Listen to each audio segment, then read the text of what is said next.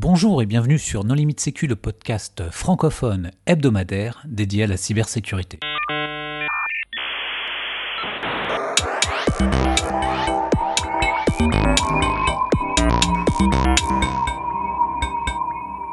Alors aujourd'hui, nous allons reparler de problématiques de sécurité dans le cadre de développement de logiciels grand public avec Jean-Baptiste Kempf. Bonjour Jean-Baptiste.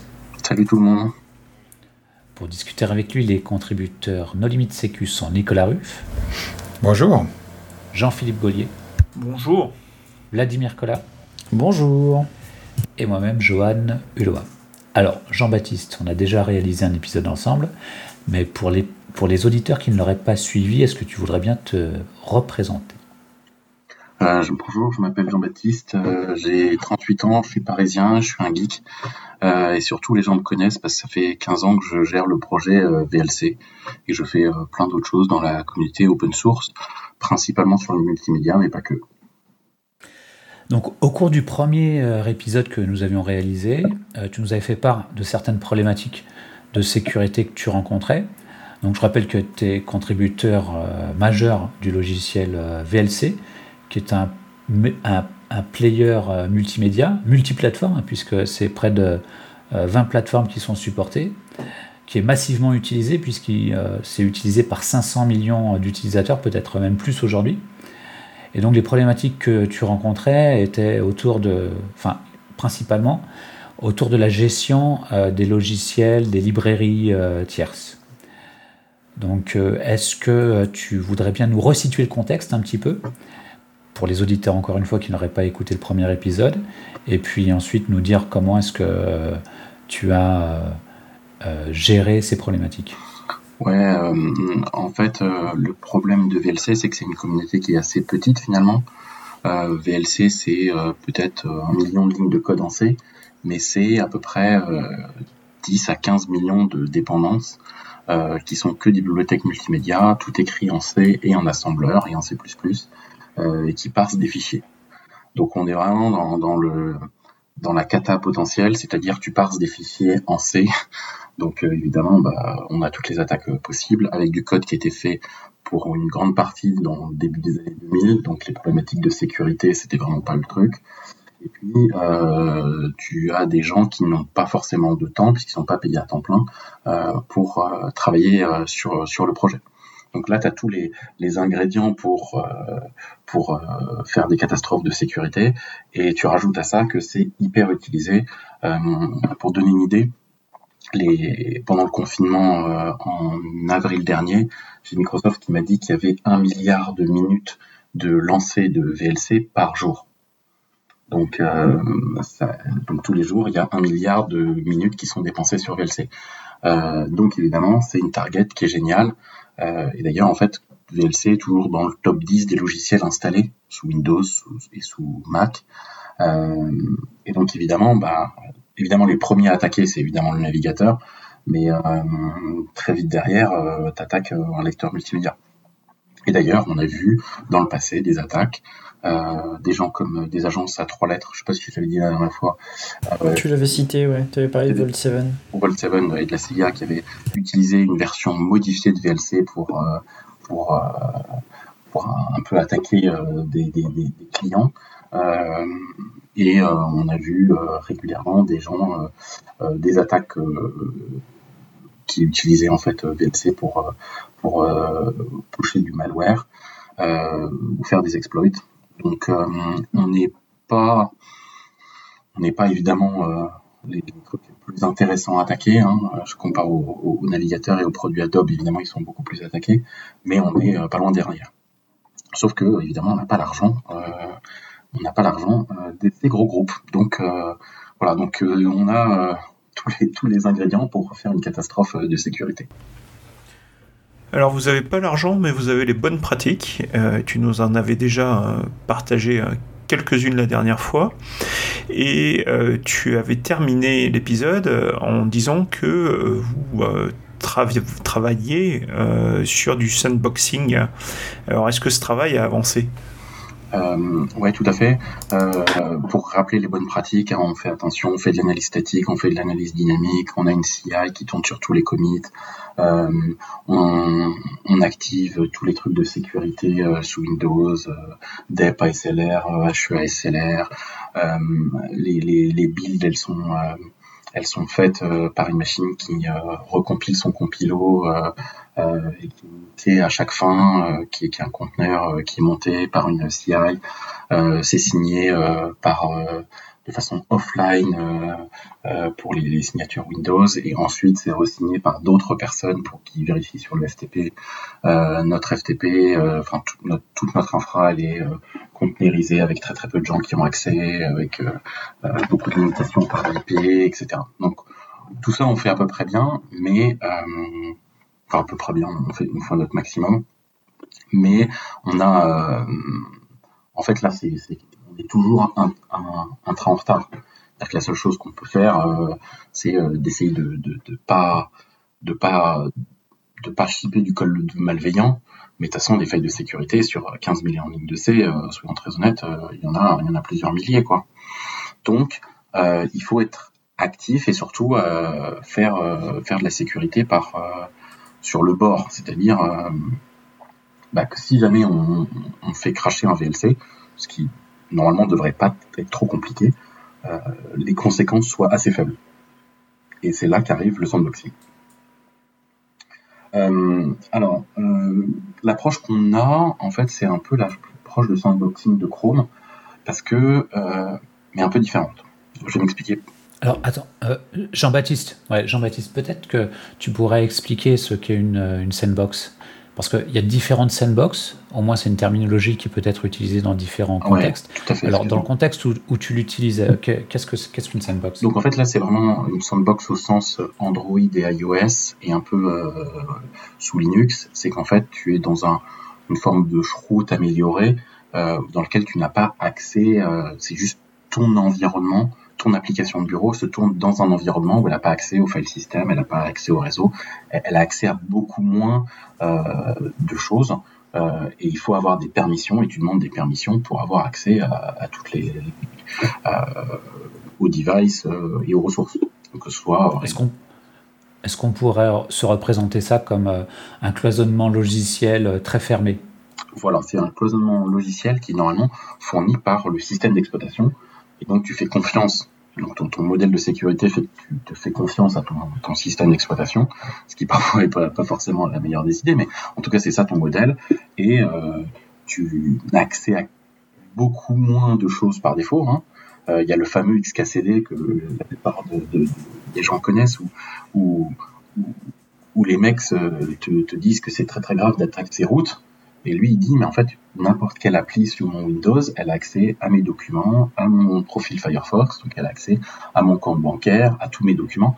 Et finalement, euh, une appli, même sans devenir admin, quand tu as une faille de sécurité sans être admin, en fait, elle a accès à toute ta vie, quoi. Et euh, je l'avais raconté, euh, je ne sais pas si je l'ai raconté la dernière fois, mais je l'avais déjà raconté. Une fois, on a eu un, un, un exploit fait, envoyé par un mec qui faisait de la sécu. Et euh, l'exploit, en fait, plutôt que de lancer un exec calculate calc pour lancer une calculette, ce qu'il faisait, c'est qu'il allait lire notre ton point S S H et ta clé privée dans le point S S H et, et allait l'envoyer sur un serveur distant. Et, et, et c'est vrai que, c'est, en fait, tu te rends compte que euh, tu as une faille de sécurité sur un sur un sur un logiciel de base, bah en fait, il a accès à ton point G P G, euh, ton point S S H, euh, il a accès à tous tes documents, à ta compta, et cetera. Donc finalement, il y a beaucoup plus de choses intéressantes que juste être route. Alors ça, c'est pas totalement exact, parce que par exemple sous macOS, ils ont aussi un système de sandboxing, mais où là, par exemple, si tu lances un terminal et que tu vas essayer de rentrer dans le répertoire de tes documents, il va dire, est-ce que vous autorisez l'application terminal à rentrer dans les documents, par exemple ? Donc ça, c'est vrai que macOS fait ça et c'est récent. Ouais, oui, c'est, c'est un sur modèle Windows, de sécurité. Sur Linux, c'est pas le cas. Ils ont repris ce qu'ils ont fait sur iOS, euh, typiquement Office sur macOS est sandboxé. Mais euh, ouais, c'est-à-dire que le sandboxing natif maintenant, tu l'as sur euh, macOS, iOS et Android, mais sur Windows et Linux, la plupart des applications ne fonctionnent pas comme ça.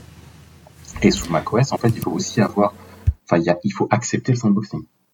Euh, sous Windows, il y avait tout ce qui était applications euh, qu'ils appelaient modernes ou WinRT ou U W P, Et maintenant, ils ont et ce qui devait être Windows dix X, où euh, toutes les applications Win trente-deux étaient un peu sandboxées dans une seule sandbox. Et là, ils viennent de tout jeter à la poubelle euh, avec Windows onze. Et euh, tu peux envoyer des applications Win trente-deux classiques euh, sur le store, et elles ont accès, évidemment, euh, à tout, quoi. Et Windows onze peut même exécuter des applications Android. Donc là, tu mélanges tout, tu secoues. donc, donc voilà, donc, souvent on nous dit, à chaque fois qu'on parle de failles faille de sécurité, euh, et, et la dernière fois où on a beaucoup parlé, c'est qu'il y avait un problème de sous-titres. Euh, on, en fait, on, on, on, il y avait des sous-titres mal formatés, et puis bah, ça faisait cracher à la fois V L C, Popcorn Time, Kodi, et donc là, il y a eu plein de gens. Et puis la réponse était simple, et c'était... vous avez qu'à sandboxer. Et en théorie, euh, ouais, c'est une bonne réponse. T'as qu'à sandboxer. Le problème, c'est que on est dans le cadre du multimédia, et dans le multimédia, et ben le sandboxing, ça marche assez mal. Parce que, faut être très clair, hein, V L C, c'est pas une application euh, que, que j'appelle euh, un front-end pour une REST A P I, quoi. Enfin, tu vois, les applis euh, Reddit, Twitter, tous les réseaux sociaux, en fait, c'est des jolies interfaces, et tout se fait sur un serveur. Euh, donc tu peux lui dire bah non, t'as pas besoin d'avoir accès à, aux autres sources de, de la machine, puisque quasiment tu fais que récupérer des ressources sur le réseau, sur un serveur unique. Quand, quand tu arrives dans, dans le cas de V L C, en fait, tu, ta sandbox, en fait, tu demandes toutes les permissions. Et évidemment, quand tu demandes une permission dans une sandbox, c'est que tu fais un trou. Donc au début, ton bac à sable, ben, tu vois, tu, tu as mis quelques petits trous, puis à la fin, ça devient une passoire, parce que tu as demandé. Alors euh, on avait fait euh, la remarque euh, euh, avec le sandboxing qui s'appelle... Euh, Flatpak euh, de, de Linux, et en fait on avait demandé toutes les permissions sauf le G P S, parce qu'on n'avait pas vraiment de raison d'utiliser le G P S dans V L C. Euh, je suis sûr qu'un jour je trouverai une raison de, de, de, de demander ton G P S, mais euh, et donc en fait tu, tu détruis ton module de, de ton, ton mode de sandbox, parce que j'ai besoin d'accéder à beaucoup de choses. Alors pourquoi j'ai besoin d'accéder à beaucoup de choses? Bah parce que un lecteur multimédia, euh, tu euh, déjà tu commences par le pire. C'est euh, tu es obligé de, de, d'ouvrir un fichier euh, sans passer par un file picker. Parce que tu vois, tous les mecs qui font des sandbox, ils disent t'as qu'à prendre un file picker. Donc, euh, t'as plus le droit d'ouvrir un fichier, il faut que la, la personne accepte. Et t'as, t'as donc le dialogue qui est contrôlé par ton O S, et t'as donc accès à, à, à la référence au file descriptor du fichier. Ouais, mais le problème, c'est que un lecteur multimédia, ça lit des playlists. C'est, c'est tout con, hein. C'est des trucs M trois U qu'on utilise dans Winamp en dix-neuf cent quatre-vingt-treize. Euh, et donc, et ben donc, déjà, tout de suite, le sand... tu peux plus en fait avoir un file picker, parce que je, je dois pouvoir ouvrir des fichiers pour les utilisateurs sans que eux l'aient ouvert explicitement. C'était une playlist. Euh, ou quand tu as une base de données euh, média, euh, un, un peu à la iTunes. Euh, Ben en fait, tu as plein, plein, plein de fichiers, donc il faut que tu les ouvres tout seul. Et des exemples comme ça, j'en ai plein. Par exemple, les M K V ont des, un concept de fichiers liés, les M P quatre l'ont aussi, les M X F. Euh, donc déjà, j'ai accès en fait quasiment à tout ton dossier. Et personne, enfin moi je connais pas une seule personne qui range correctement sa musique dans le dossier musique, ou ses vidéos dans le dossier mes vidéos. C'est toujours des trucs absolument partout en fonction de soit où tu les as téléchargés, soit où tu les as récupérés. Et donc, en fait, tout de suite, tu as accès aux documents. Donc sous Linux, tu as accès au slash home, et sous Windows, euh, bah, grosso modo, euh, le, le user directory. Et directement, bah, en fait, tu as accès à beaucoup trop de choses. Donc ça, déjà, c'est un, c'est un vrai problème. Et le deuxième point, c'est j'ai besoin d'accès bas niveau à ta carte graphique et à ta carte son. Parce que bah, le décodage matériel, en fait, tu vas parler avec le driver euh, de la carte graphique qui, pour accéder à, à, au D S P, hein, en fait, il y a un D S P, et donc tu parles directement avec ce D S P à travers une bibliothèque, hein, mais de toute façon, tu accèdes euh, à ce D S P, et surtout, euh, tu injectes des shaders pour l'affichage. Donc, je ne te raconte pas le nombre de crashs qu'on a dans les drivers. Euh, je crois que quatre-vingts pour cent des crashs qu'on a dans V L C, c'est des crashs dans les drivers de Intel et de Nvidia, sous Windows.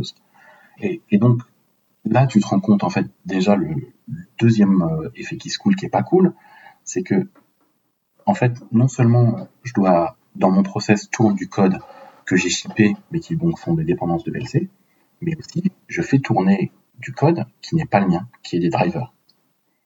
Donc, euh, tout de suite, en fait, j'ai beaucoup, beaucoup, beaucoup de, de problèmes. Donc, euh, et c'est la même chose, je peux continuer. Hein. J'ai besoin, euh, pour lire des D V D, donc euh, sous Linux, d'avoir accès au slash dev. Les webcams sous Linux, c'est aussi un slash dev. Tu as besoin d'accéder accélérer à X onze sous Linux ou euh, à, au, au compositeur sous Windows. Donc évidemment, bah, X onze, t'es root. Euh, le compositeur sous Windows, c'est D W M, t'es en mode semi-kernel, et cetera, et cetera, et cetera. Et je vous raconte même pas le, le bordel, notamment euh, si jamais il y a quelqu'un qui connaît un peu comment ça fonctionne, le rendering de, de, de texte. Mais sous, sous Linux, quand tu regardes euh, le rendering de texte, tu te rends compte que euh, tu ouvres à peu près cent à deux cents fichiers dans le slash dev, dans le slash etc, dans le var lib, le var x onze, et cetera. Donc en fait, tu te rends compte que V L C, et notamment c'est ce qu'on a fait, euh, on a fait une sorte de script qui estrace V L C. Et donc, on trace et on regarde tout ce que fait, tous les appels système que fait ben, V L C normal juste pour, euh, juste pour euh, lire une vidéo. Et c'est là, et là franchement, Euh, tu flippes, parce que vraiment, un, un, un soft compliqué comme V L C, qui finalement, l'U I est simple, hein, tu mets un fichier, tu l'ouvres, en fait tu te rends compte que bah, ça touche à tout, quoi. Je, je, si je te dis qu'on a plus de, à peu près un millier de fopen, je pense qu'on doit être dans, ce, dans cette orbite juste pour lancer V L C.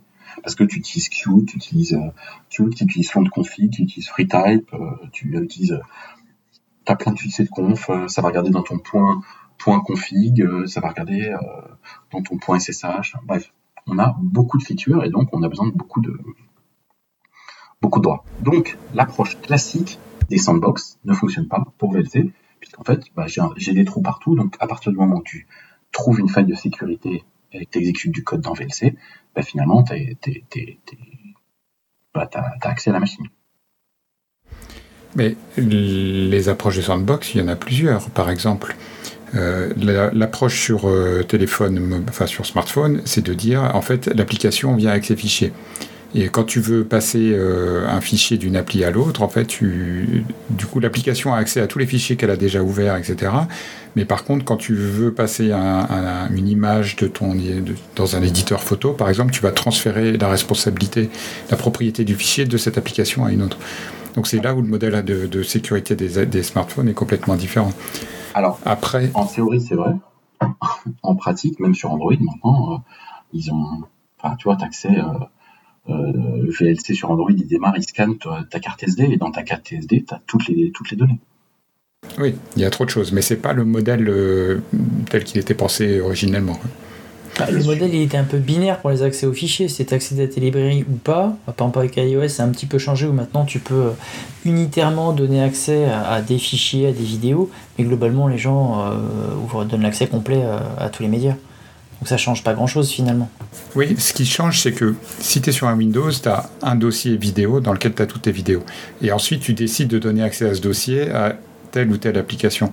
Alors que le modèle sur téléphone mobile, normalement, il est inverse. C'est-à-dire que tu as une application et elle va créer des dossiers. Et ensuite, si, elle veut, si une autre application veut accéder à, à, à une donnée partagée, en fait, l'application va envoyer cette donnée. Mais en fait, il n'y a pas un répertoire vidéo qui est partagé avec tout le monde dans lequel tu donnes accès ou pas. En fait, tu as le répertoire de, dans ta sandbox pour tes fichiers. Et ensuite, tu vas éventuellement passer un handle ou une copie du fichier à une autre non, application. Mais pas pour les, pas pour les fichiers partagés comme tes photos, tes vidéos. Voilà, exactement. Qui revient à l'équivalent mes documents ou ton home euh, sur Linux, enfin mes documents sous Windows ou ton home sous Linux. Sauf qu'effectivement, sur les Android et iOS, c'est quand même beaucoup plus limité. T'as tes contacts d'un côté, t'as tes vidéos d'un côté, tes photos, et cetera. Alors que sous Windows, c'est un peu plus la fête du slip, et sous Linux également. Alors, en fait, c'est là où je veux en venir, c'est que euh, toutes ces histoires de sandbox, en fait, c'est des patchs, enfin, c'est des, c'est des cautères sur jambes de bois, comme on disait de mon temps. C'est-à-dire que Euh, au départ, le modèle n'est pas défendable. Et tu parles aussi, par exemple, des fichiers sous Linux, et cetera, du slash dev euh, euh, pour accéder aux webcams. Euh, si tu prends un système d'exploitation moderne comme Fuchsia, par exemple, hein, ou, ou même des trucs plus anciens comme Maco, qui, qui, ou tous les, les, les systèmes euh, à micro-noyaux qui font du passage des messages entre des sous-systèmes, du coup, là, il n'y a plus de notion « je dois être root pour accéder au device ». Tu as un broker central, tu demandes l'accès, tu récupères on va dire un port de communication par exemple sur Maco pour pouvoir parler à ta caméra, et à ce moment-là il y a quand même un contrôle d'accès centralisé qui peut être granulaire. C'est pas j'ai besoin de pouvoir lire dans ce fichier pour pouvoir accéder à l'aucun. Donc en fait c'est la ah, conception comme, comme même J B juste avant, tu peux pas tu peux pas demander à un utilisateur de valider les cinq mille fichiers qu'il a dans sa playlist M P trois par exemple. Mais ce que je veux dire, c'est que le problème de base, c'est que l'accès aux fichiers égale euh, un que tu as besoin d'avoir les droits pour accéder aux fichiers, et deux que le fichier c'est une ressource qui n'est pas facile à, à défendre, parce que soit tu y as accès soit tu n'y as pas accès. Tu peux, limiter, tu... Bah, tu peux limiter les droits, juste un read par exemple, déjà c'est pas mal. Oui, mais si tu as le read sur la webcam données... oui si tu as read sur la webcam, tu vois ce que la webcam voit, enfin je veux dire c'est, c'est binaire fait. Et c'est là où euh, des approches, alors avec, le, avec Docker sous Linux par exemple, il y a eu toute une euh... Euh, d'ajout de tout ce qui est capabilities, qui est complètement orthogonal au système de fichiers en fait. Par exemple, est-ce que tu peux changer la date du système, est-ce que tu peux changer l'honneur d'un fichier, euh, ce genre de choses, c'est des permissions que tu peux donner et qui ne sont pas représentées par les droits d'accès à un file system. Et donc en fait, que ce soit Linux ou Windows, ils ont tendance à, ou même macOS, mais je connais moins bien, ils ont tendance à évoluer vers des noyaux qui sont plus défendables, justement parce que le multiprocess arrive via Docker et des systèmes équivalents. Ouais, mais quoi qu'il arrive, en fait, à un moment, et notamment, tu as accès bas niveau à, à ta carte graphique euh, et tu peux injecter des shaders. Donc, en fait, à un moment, euh, un même hors fichier et sous, et sous Linux, et sous Mac, et sous Windows, et sous Android, en fait, tu as des accès très bas niveau. Et quoi qu'il arrive, tu regardes les permissions qu'on a, elles sont hyper importantes. Euh, et, et sous Linux, c'est, et c'est là le problème de tous les Unix. Tout est fichier, en fait c'est un peu c'est bien mais c'est aussi mal quoi, parce que en fait quand tu regardes en fopen, on regarde des données que je vais dire de configuration et tu as des données qui sont des données personnelles et tout ça c'est entremêlé, donc c'est très difficile à, à limiter. Et la et alors, troisième en fait, approche avez... Pardon, utilisée par euh... tu parlais de tous ces accès aux fichiers, les librairies, enfin effectivement quand tu fais du, du rendu de fonte et de trucs comme ça c'est l'enfer. La troisième approche, c'est d'avoir des binaires cent pour cent statiques, euh, type euh, Go. Enfin, tu compiles un binaire en Go, il, il importe juste, limite la libc et juste des appels système, et il peut s'exécuter n'importe où. Et du coup, c'est beaucoup plus facile à défendre, parce que tu n'as plus besoin de, de, de dépendre de quinze milliards de fichiers de conf et de librairies qui sont présentes sur le système. Oui, mais sauf enfin, que... Ça, c'est en fait... comme FFmpeg qui fait cinquante megs, quoi. Quand tu télécharges FFmpeg, c'est cinquante megs de binaire. Voilà. C'est qu'en fait, ton V L C, il arrive, il est statique. Quand, quand ton V L C, en fait, on compile tout en statique, donc en fait, on ne charge rien, mais juste même V L C en statique, en fait, dans ton process V L C qui tourne, en fait, tu as une partie du code qui, est, euh, qui, en fait, qui, qui vient du driver Nvidia, du driver Intel dans la partie euh, graphique. Euh, donc, bah, finalement, en fait, même si tu ne le veux pas, tu as toujours du code externe qui tourne, premièrement. Et deuxièmement, euh, mon FFmpeg et tout ça, moi, je ne veux pas, je veux pas y faire confiance à cent pour cent. Parce que euh, je peux pas auditer euh, quinze millions de lignes de code. C'est absolument impossible. Donc, le, le sandboxing classique, malheureusement, qui marche pour des applis assez simples, il marche pas pour un, un lecteur multimédia. Parce que j'ai, j'ai besoin de trop d'accès.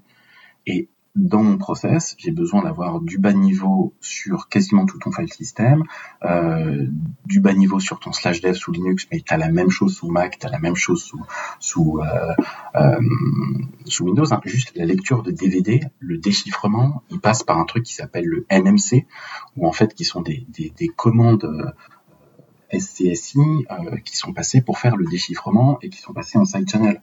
Et ça, en fait, tu dois être, euh, euh, tu dois être un peu euh, sur le, euh, vraiment, t'es vraiment bas niveau. Donc, le, le problème numéro un, c'est que une sandbox autour de V L C, ça ne règle pas beaucoup de problèmes. Donc, il faut trouver bah, l'étape d'après, et l'étape d'après, c'est des gros. Mais alors, qu'est-ce que vous avez fait pour résoudre ce problème ? Donc, euh, sous ce que fait Chrome. Et, et c'est l'idée en fait qu'on a qu'on a pris, qu'on on tire et qu'on, qui va nous prendre un bout de temps, c'est qu'en fait on sépare euh, V L C euh, en plusieurs process, enfin surtout en plusieurs blocs, et chaque bloc en fait a une politique de sécurité qui est différente. Euh, je m'explique. Pour être très très simple, hein, pour expliquer un pipeline multimédia euh, pour les nuls en, en quarante secondes. Tu lis tu as un bloc euh, qui est le bloc d'access ou d'input qui lie, euh, à qui tu donnes une U R L, et soit il lit un fichier, soit il lit un truc en H T T P. Cette U R L, ça te donne un, un, un torrent de bits, un, un stream, euh, et là c'est euh, du M P quatre, du euh, M K V, de l'A V I. Là, tu le démux, c'est-à-dire que tu l'ouvres et tu en tires tes, ta track audio, ta track vidéo, ta track de sous-titres et ta track de ton. Et ensuite, la partie audio, tu, la, tu le décodes et tu l'affiches, enfin, tu le sors à ta carte de son, et ta vidéo, tu le décodes et tu l'affiches sur, ton, sur ta carte graphique. Donc là, tu vois tout de suite qu'il y a quatre gros bouts, un qui a soit accès au fichier, soit accès au réseau, un autre qui est donc le démux, donc qui split en track, lui, tu te dis qu'il a besoin de pas grand-chose euh, du système, et puis une partie qui a un bloc de sortie audio et une partie de, de sortie vidéo. Et donc, donc tu fais fait, des mini sandboxing sur tes parseurs, quoi. Exactement, c'est-à-dire que tu fais grosso modo quatre blocs, alors de fait il y en aura plus, mais pour simplifier, il y a quatre blocs, et chaque bloc a une politique de sécurité qui est due à son... Euh, à ce dont elle a besoin intrinsèquement. C'est-à-dire qu'un décodeur audio, il a intrinsèquement besoin de parler à la sortie audio. Et donc lui, tu lui donnes le droit audio. Euh, la partie vidéo, elle a intrinsèquement besoin de la carte graphique, et donc tu lui donnes accès à la carte graphique. Mais à ce moment-là, la partie qui a accès à la carte graphique, qui est évidemment une des plus critiques, elle a zéro accès au réseau, zéro accès au file system, zéro accès euh, à l'audio, et cetera. Après, le problème que tu vois dans Chrome, qui est quand même une implémentation assez complète de Sandbox, c'est qu'il y a des surfaces d'attaque que tu ne peux pas boucher, typiquement celle du noyau. Tout à fait. Alors, euh, donc, Chrome, c'est ce qu'ils ont fait, c'était les premiers à faire une sandbox de ce type-là. Il y a plusieurs différences avec notre approche. Euh, la première, c'est que eux, ils avaient une obligation de targeter euh, beaucoup de versions de système d'exploitation, y compris Windows sept, Windows huit. Nous, euh, c'est, notre objectif, en fait, c'est que la sandbox, elle soit débrayable, comme on l'a aujourd'hui. Mais donc, quant à la sandbox, on prend les dernières techs. Donc, tu vois, si on a besoin, pour implémenter ça correctement, d'utiliser que des calls kernel qui sont hyper récents, que ce soit sous Linux ou sous Windows ou sous Mac, ça ne nous gêne pas. Donc déjà, on, on, on enlève une partie de la complexité qu'ils ont. Notamment, tu vois, par exemple, si on veut utiliser des, des app containers sous, sous Windows, qui sont une feature de Windows huit, je crois, et qui a été améliorée en, en, en Windows dix avec les L C app containers, ça, c'est pas un gênant pour nous. On peut se permettre de faire ça. Donc déjà, il y a ça, ce qui va simplifier, parce que eux, leur code est quand même très compliqué. Euh, et sous Linux, euh, bah, en fait, on a le même, la même remarque. Donc, par exemple... Euh, Donc comment on a fait pour commencer ? Donc tout ça, c'est un travail qui est en cours, hein. On a, on a absolument pas euh, fini, mais euh, et on a testé plein de trucs. Et on a testé euh, plus ou moins des trucs, euh, d'ailleurs plus ou moins bien. Euh, mais en tout cas, on a validé le modèle. Alors, on s'est retrouvé à avoir de la chance en fait euh, dans V L C, c'est que V L C. Alors, le, le premier truc, c'est que V L C, il y a beaucoup de modules. Donc, en fait, tu peux contrôler euh, qu'un, quand un module se charge ou un module se charge pas. Mais contrairement à des approches génériques comme GStreamer, euh, V L C, un module, en fait, il est d'un certain type. Et, et donc, enfin, le graphe, en fait, de V L C des modules est, n'est pas un graphe qui est arbitraire. Donc, tu peux pas tout faire avec V L C comme GStreamer, mais tu peux en faire beaucoup. Et, et, et, et ce qui est bien avec ça, c'est que Euh, un module audio, il est intrinsèquement audio, et donc tu peux lui donner la politique, tu peux avoir en fait un, un, ton, ton, ton, ton processus principal qui donne la politique audio ou donne la politique vidéo. Quand tu as un pipeline qui est quasiment euh, euh, complètement arbitraire, en fait il faut que chaque module de, dise quels sont les droits qu'il veut, et là en fait c'est le problème, parce que dès que tu vas avoir un, un, un module malveillant, en fait, il dira qu'il a besoin de tout, et donc tu, tu, tu perds. Donc là, en fait, la politique de sécurité, elle va être implémentée que dans le, de le corps de V L C, dans le cœur de V L C, et donc en fonction du type. Et grâce à ça, en fait, on a réussi à voir, je crois qu'on a, on a arrivé huit types de, de, de, de, de sécurité euh, différentes. Et avec ces huit types, en fait, on arrivait à exprimer la plupart euh, des besoins de V L C. Donc déjà, on, on a eu ce, cette chance-là, qui est une chance sur euh, comment a été fabriqué V L C. Le, le deuxième point, c'est qu'en fait, V L C est déjà euh, très multithreadé, et il y a déjà un thread audio, un thread vidéo et un thread de l'input, pour des raisons euh, évidemment de, de temps réel. Et donc, c'est beaucoup plus facile de se dire, bah, en fait, je vais donner un, une politique par thread. Et donc, c'est ce qu'on a commencé à faire. Donc, la première étape ce qu'on, dont on a parlé, c'était de tracer euh, sous Linux, puis euh, sous Windows, un peu pour regarder tout ce que faisait V L C, hein, tous les calls kernel, euh, où est-ce qu'il allait. Et euh, très vite, euh, on a fait un P O C euh, sous Linux euh, basé sur euh, seccomp-bpf. Évidemment, euh, je pense que ça parle à pas mal de gens. Euh, et donc, la, la politique de seccomp-bpf, en fait, tu dînes tout de suite... Euh, des calls qui sont blacklistés, euh, des calls qui sont euh, whitelistés, et puis euh, des calls euh, que je vais appeler gris, et dans lesquels tu as une politique où tu vérifies, euh, tu vérifies ce qu'il fait. Donc évidemment, par exemple, l'exemple de call gris, c'est un fopen, où justement, bah, tu donnes pas, euh, tu donnes pas accès à tout le monde, à, à tous les fichiers de façon euh, différente. Et donc on a eu un P O C, euh, on a fait ça, et qui marchait euh, assez bien. Alors évidemment, tout ça était dans le même process, les, les droits étaient par thread, donc évidemment, une fois que tu enfin, une réattaque, bah, tu es dans le même espace mémoire, donc c'est fini, mais au moins, on s'est rendu compte que c'était une approche qui marchait, euh, qui était fonctionnelle. Et donc, on a, en, je sais pas, en quelques mois, euh, eu justement un, un, la capacité d'interdire à la sortie vidéo d'accéder aux fichiers ou d'accéder au réseau. Et quand on a vu que ça, ça fonctionnait, on a lancé le projet... le vrai projet. Et alors j'ai, j'ai une question sur euh, est-ce que vous loguez en fait euh, quand euh, euh, par exemple un module malveillant de, essaie d'accéder à, à, à quelque chose, euh, est-ce que vous avez euh, comme ça démasqué des, des logiciels malveillants? Alors non, parce que euh, en fait euh, c'est très lent. C'est-à-dire que quand tu fais ça, en fait tu, tu ralentis sacrément ton, ton soft et euh, euh, les gens ils, tendent, ils ont tendance à oublier. Euh, moi j'ai seize millisecondes pour afficher une frame. Et euh, l'upload de la texture, elle en prend cinq. Donc, j'ai pas beaucoup de, j'ai pas beaucoup de temps C P U. Non, par contre, ça nous a permis de se rendre compte le, que, par exemple, un, un driver OpenGL sous Linux ou sous Windows, il ouvrait une sacrée quantité de choses. Et notamment, euh, quand tu regardes le nombre de... Euh, en fait, V L C, on n'accède quasiment pas au registre sous Windows. Mais sauf que, en fait, euh, les drivers, euh, les chances qu'on appelle, en fait, ils, ils passent leur temps à faire ça. Euh... Mais au moins, ça nous a permis en fait de nous rendre compte si une politique de sécurité comme ça, euh, euh, c'était viable.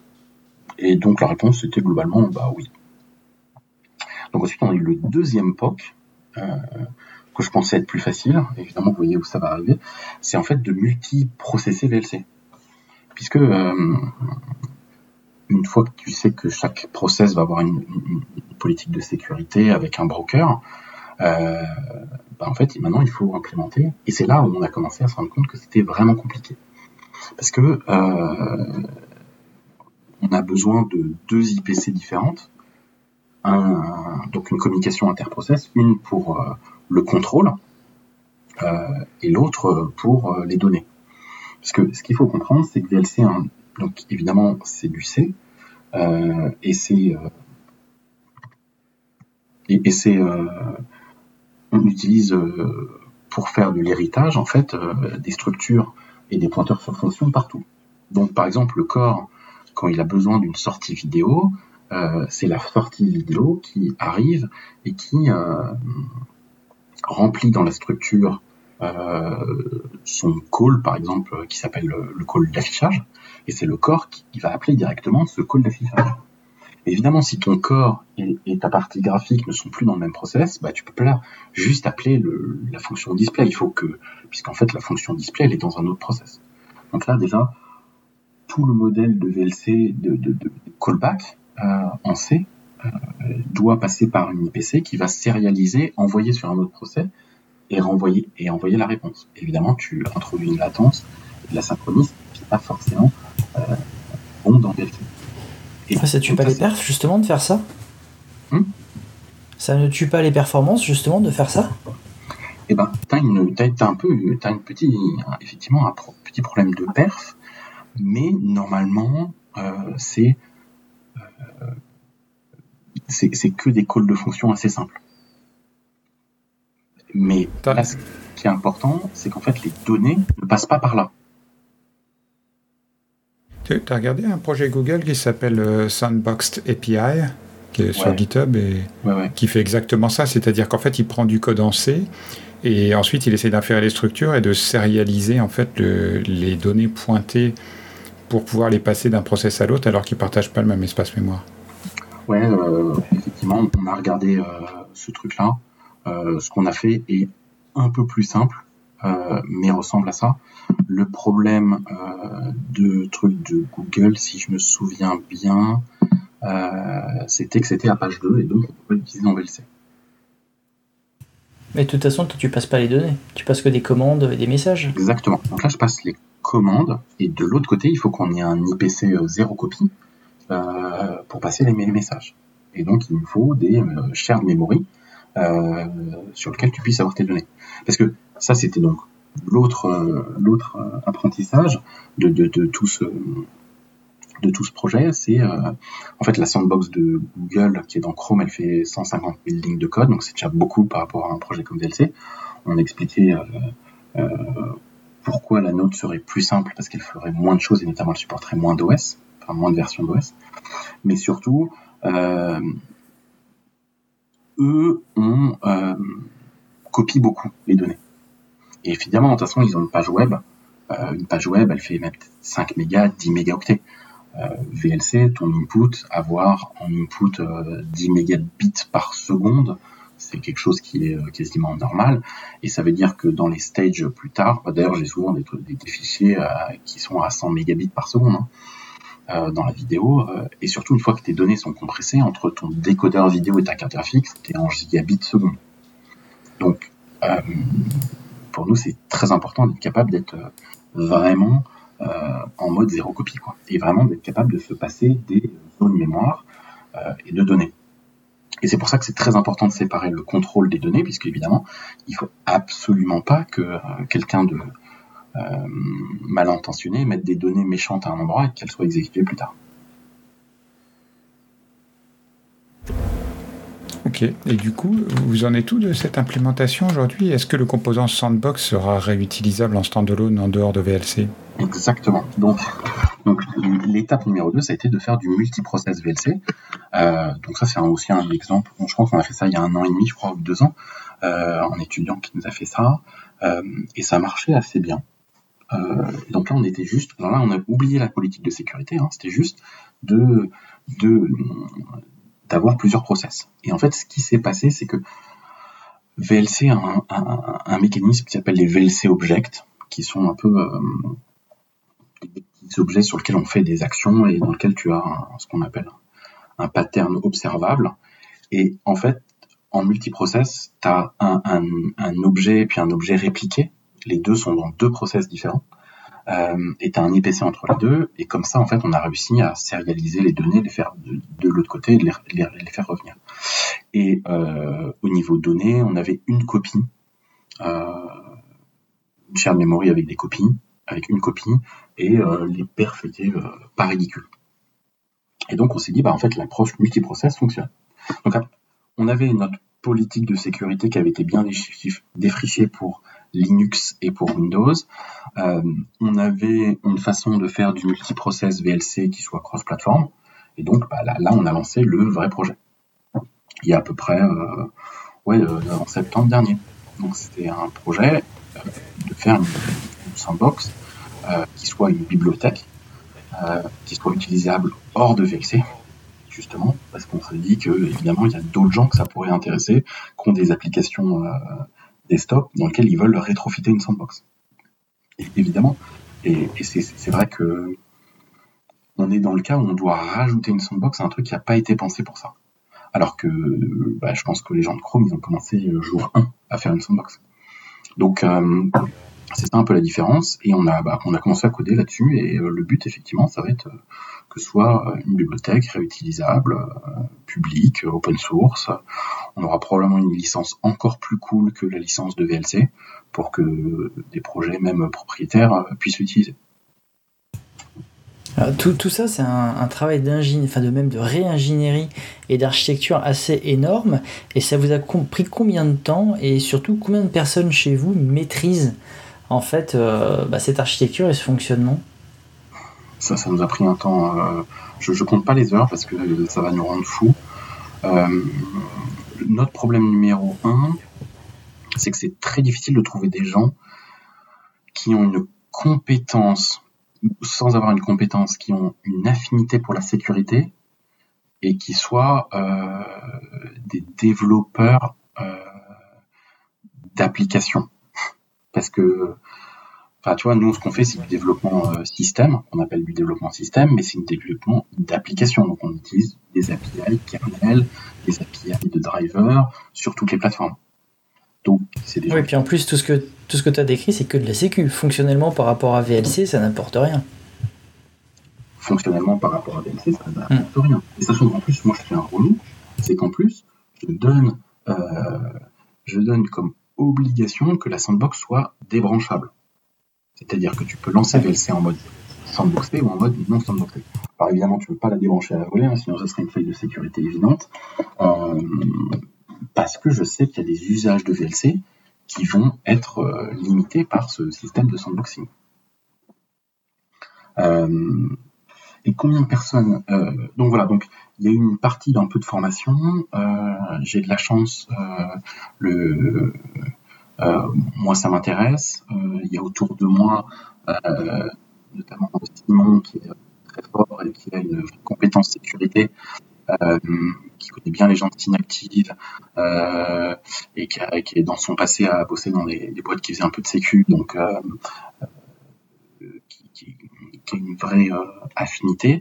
Et on s'est fait aider un petit peu. Euh, alors, j'ai parlé de Synactive, on a vu aussi des gens de Quarks Lab, on a vu des gens de l'A N S I, qui nous ont un peu aidés pour, euh, pour réfléchir à ça. Euh, j'ai emmerdé les gens de Google, euh, du Project Zero. Enfin, c'était un peu compliqué hein, euh, euh, d'avoir James euh, Forchaud, mais en tout cas, on a posé des questions. Euh, et puis, bah, voilà, bah, je suis allé au S T I, j'ai posé plein de questions. Euh, c'est un peu comme ça que je suis arrivé dans, dans la sécu. Et en fait, cette histoire de sandboxing de V L C, ça fait, euh, pour le, ça fait depuis deux mille seize que j'en parle, quoi. Donc, euh, et des développeurs de V L C euh, qui ont une affinité ou qui comprennent, il y en a deux. Et après, on a eu deux stagiaires en plus qui, qui étaient intéressés par le sujet.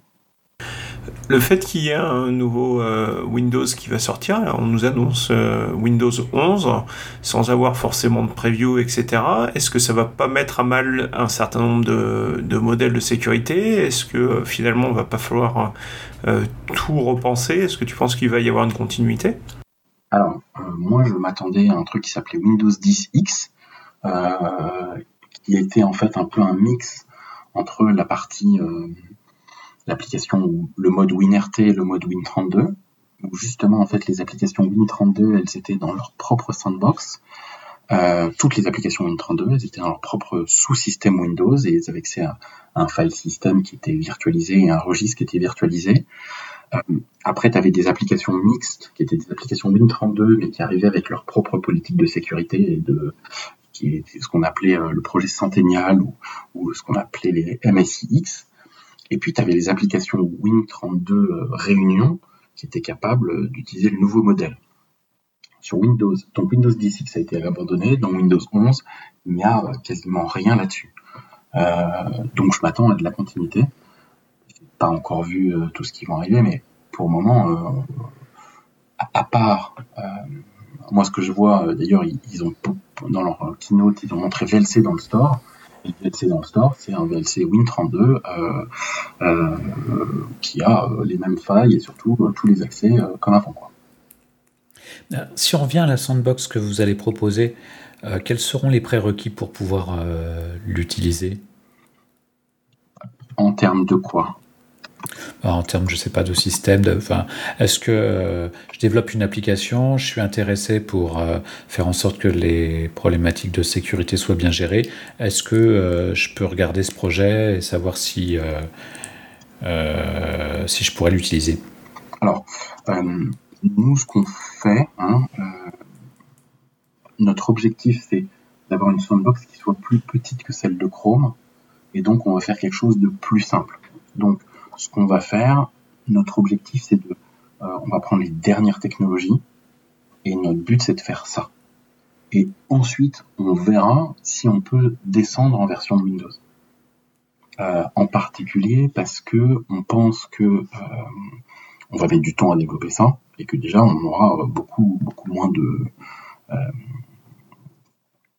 beaucoup moins de euh, de gens avec des systèmes un peu vieux, quoi. Tu vois, c'est-à-dire que euh, se poser la question aujourd'hui euh, de euh, du support Windows sept, bah finalement non, quoi. Tant pis pour vous. Euh, Moi, euh, ce qui nous intéresse euh, principalement euh, sous Windows, hein, c'est ce qu'on appelle les L P A C, c'est-à-dire les Low Privilege, Low Privilege App Container. Euh, et ça, ça existe depuis euh, deux mille dix-huit. Donc ça doit être... Alors, je ne sais pas quelle version de Windows c'est, mais en tout cas, il euh, euh, y a ça. Et sous Linux, en fait... Euh, Euh, c'est plus la limite, la limitation par seccomp-bpf, puisque on utilisait euh, seccomp-bpf et notamment la partie euh, trace. Euh, et je sais qu'il y a, euh, en ayant discuté avec des, des, des, des développeurs kernel, euh, il y a des features qui ont été, euh, qui sont arrivées seulement cette année dans le kernel, justement parce qu'on avait déjà parlé avec eux de, de cette partie du sandboxing, et ils nous ont dit bah tiens, il y a cette A P I, on ne savait pas si vraiment c'était utile, et donc là vous nous donnez une bonne raison de, de la développer. Et les premières versions devraient être disponibles dans combien de temps ? Et est-ce que vous recherchez des gens pour tester dans leur environnement ? euh, Si on réussit à avoir un port l'année prochaine, ça sera cool. En deux mille vingt-deux, ça sera cool. En fait, déjà, c'est on... déjà pas mal. On aimerait bien avoir un P O C en deux mille vingt-deux, et surtout, ce qu'on veut, c'est se faire fesser. Alors, je sais que c'est un peu bizarre, hein, mais, euh, mais évidemment, on a oublié, en voulant faire plus simple, on a forcément euh, raté des trucs, on va forcément se planter, on va forcément avoir des failles de sécu, euh, et donc, en fait, plus, plus on a du, des gens qui vont venir nous, nous embêter tôt, mieux c'est. Et, et le deuxième point, c'est que euh, en développant cette sandbox, euh, on va arriver sur l'autre problème, c'est qu'il va falloir faire évoluer V L C, euh, parce que on va, on a forcément des modules qui sont des modules qui violent un peu les séparations assez propres. Donc j'ai parlé entre audio, vidéo, par exemple, il y a des choses qui vont récupérer des données du démuxer et l'afficher euh, en tant que filtre vidéo. Donc ça, tu vois, tout de suite, tu te sens tout de suite que ce truc est un peu merdique parce que j'ai accès à un peu aux, aux deux endroits. Et donc, ben, là, il va falloir qu'on, justement, on, on répare un peu V L C pour que les gens, tous les utilisateurs de V L C soient fonctionnels. Donc, moi, j'aimerais bien, ouais, là, euh, qu'on ait un P O C début de l'année prochaine, que les gens puissent tester, mais qu'il lira, euh, ben, toi, ça lira que des fichiers comme ça.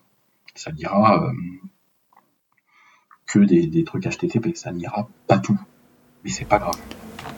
Si vous voulez vous faire fesser, vous faites un petit bug bounty, non ? C'est ça le principe ? Ouais, tu peux pas avoir aussi des, des aides de l'Europe avec ce qui avait été fait pour, c'était FOSSA, pour par exemple seven zip ou, euh, ou KeePass, euh, où il y avait aussi, je sais plus, Notepad plus plus, Putty, enfin, des audits comme ça payés par l'Europe ?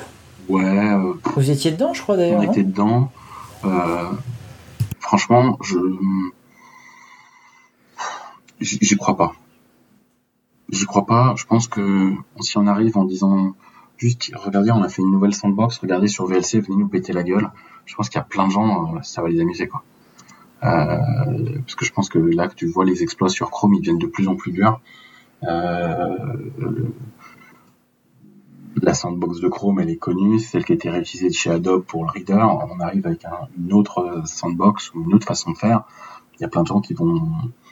Ouais, juste pour le fun de venir euh, casser le truc, quoi, et puis de réfléchir. Il y a plein de gens qui, qui, qui viendront nous voir, mais il faut qu'on ait un truc qui soit utilisable, quoi. Ok, Jean-Baptiste, bah, ça sera l'occasion de refaire un troisième épisode. Ouais, euh, je sais pas trop quand est-ce que ça va arriver, tout ça. Mais voilà, donc là, on a...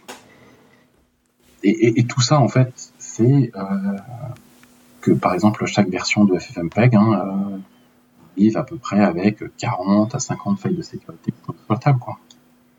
Et ça, je pourrais jamais m'en, je pourrais jamais m'en prémunir. Il faut juste que euh, quand on fait un crash, ben, ça n'arrive pas de tomber V L C. C'est fou, alors que pourtant ça a été ultra faisé par Google parce que c'est utilisé chez YouTube, et malgré ça... Euh... Bah, en fait, euh, FFmpeg, euh, moi je suis très actif dans le projet, euh, je suis très actif dans le projet de fuzzing par Google, je te dis, on a euh, cinq alertes par jour du fuzzing. Et le fuzzing de, fait par Google, il couvre une petite partie de, de, de, de FFmpeg. Et ça veut aussi dire que ton fuzzing, il ne va pas, il va pas assez loin. Il faut bien voir aussi que c'est des domaines qui sont très très actifs, hein, les domaines de la vidéo et tout ça. Enfin, tu vois, entre le codec V P neuf, enfin, il y a plein de, de systèmes de compression audio vidéo qui n'existaient pas l'année dernière. Les images H E I C, euh, les choses comme ça. Euh, donc, de toute façon, il y a du code nouveau qui est ajouté en permanence. Et de toute façon, il y a, il y a plus de bugs qui sont ajoutés que le fuzzing ne peut en, ne peut en enlever. Alors, c'est clair, et surtout, en fait, ce qui se passe, c'est que euh, comme tu veux aller au maximum de compression, tu enlèves tous les bits redondants. Donc, dès que tu peux enlever un bit redondant, tu le fais. Et, et donc, en fait, euh, tu vois, si jamais, enfin, tu dois faire confiance aux, aux bits. Par exemple, toi, le, le, le bit qui te donne la taille, en, la largeur et la hauteur, en fait, il est donné qu'une fois. Donc, tu as intérêt à y faire confiance, parce que si tu l'as pas, bah, en fait, tu peux pas décoder la suite. Et tu peux... Donc, il y a très peu de corrections d'erreurs possibles. Et tu fais surtout très confiance à tes données que tu rentres, parce que de toute façon, euh, t'as pas le choix. Ok, Jean-Baptiste, est-ce que tu voudrais apporter le mot de la fin ? euh, C'est compliqué. Euh, on est à un endroit qui est euh, malheureusement assez peu connu, puisqu'on parle d'applications desktop et de sécurisation d'applications desktop, ce qui est pas trop... Enfin, il y a notamment en France, on n'a pas beaucoup de gens qui font des grosses applications desktop, euh, et je parle grosse en termes de, de nombre d'utilisateurs. Hum, c'est un sujet qui est à mon avis passionnant et qu'il va falloir euh, continuer dans le futur. Euh, les sandboxing, euh, euh, bah, c'est une des meilleures façons de faire, et c'est-à-dire euh, se dire que tu fais pas confiance à ton propre code. Ce qui serait encore le mieux, ça serait de pouvoir auditer ta propre sandbox, d'avoir une vraie analyse sur la sandbox elle-même, et euh, espérer qu'il y a des gens qui vont venir nous aider euh, à, à casser notre sandbox euh, dès qu'on aura quelque chose de, de, de cool. Bon, et eh bien le message est passé. Bon, merci beaucoup d'avoir accepté notre invitation. Merci aux contributeurs. Chers auditeurs, nous espérons que cet épisode vous aura intéressé. Nous vous donnons rendez-vous la semaine prochaine pour un nouveau podcast. Au revoir. Au revoir. Au revoir.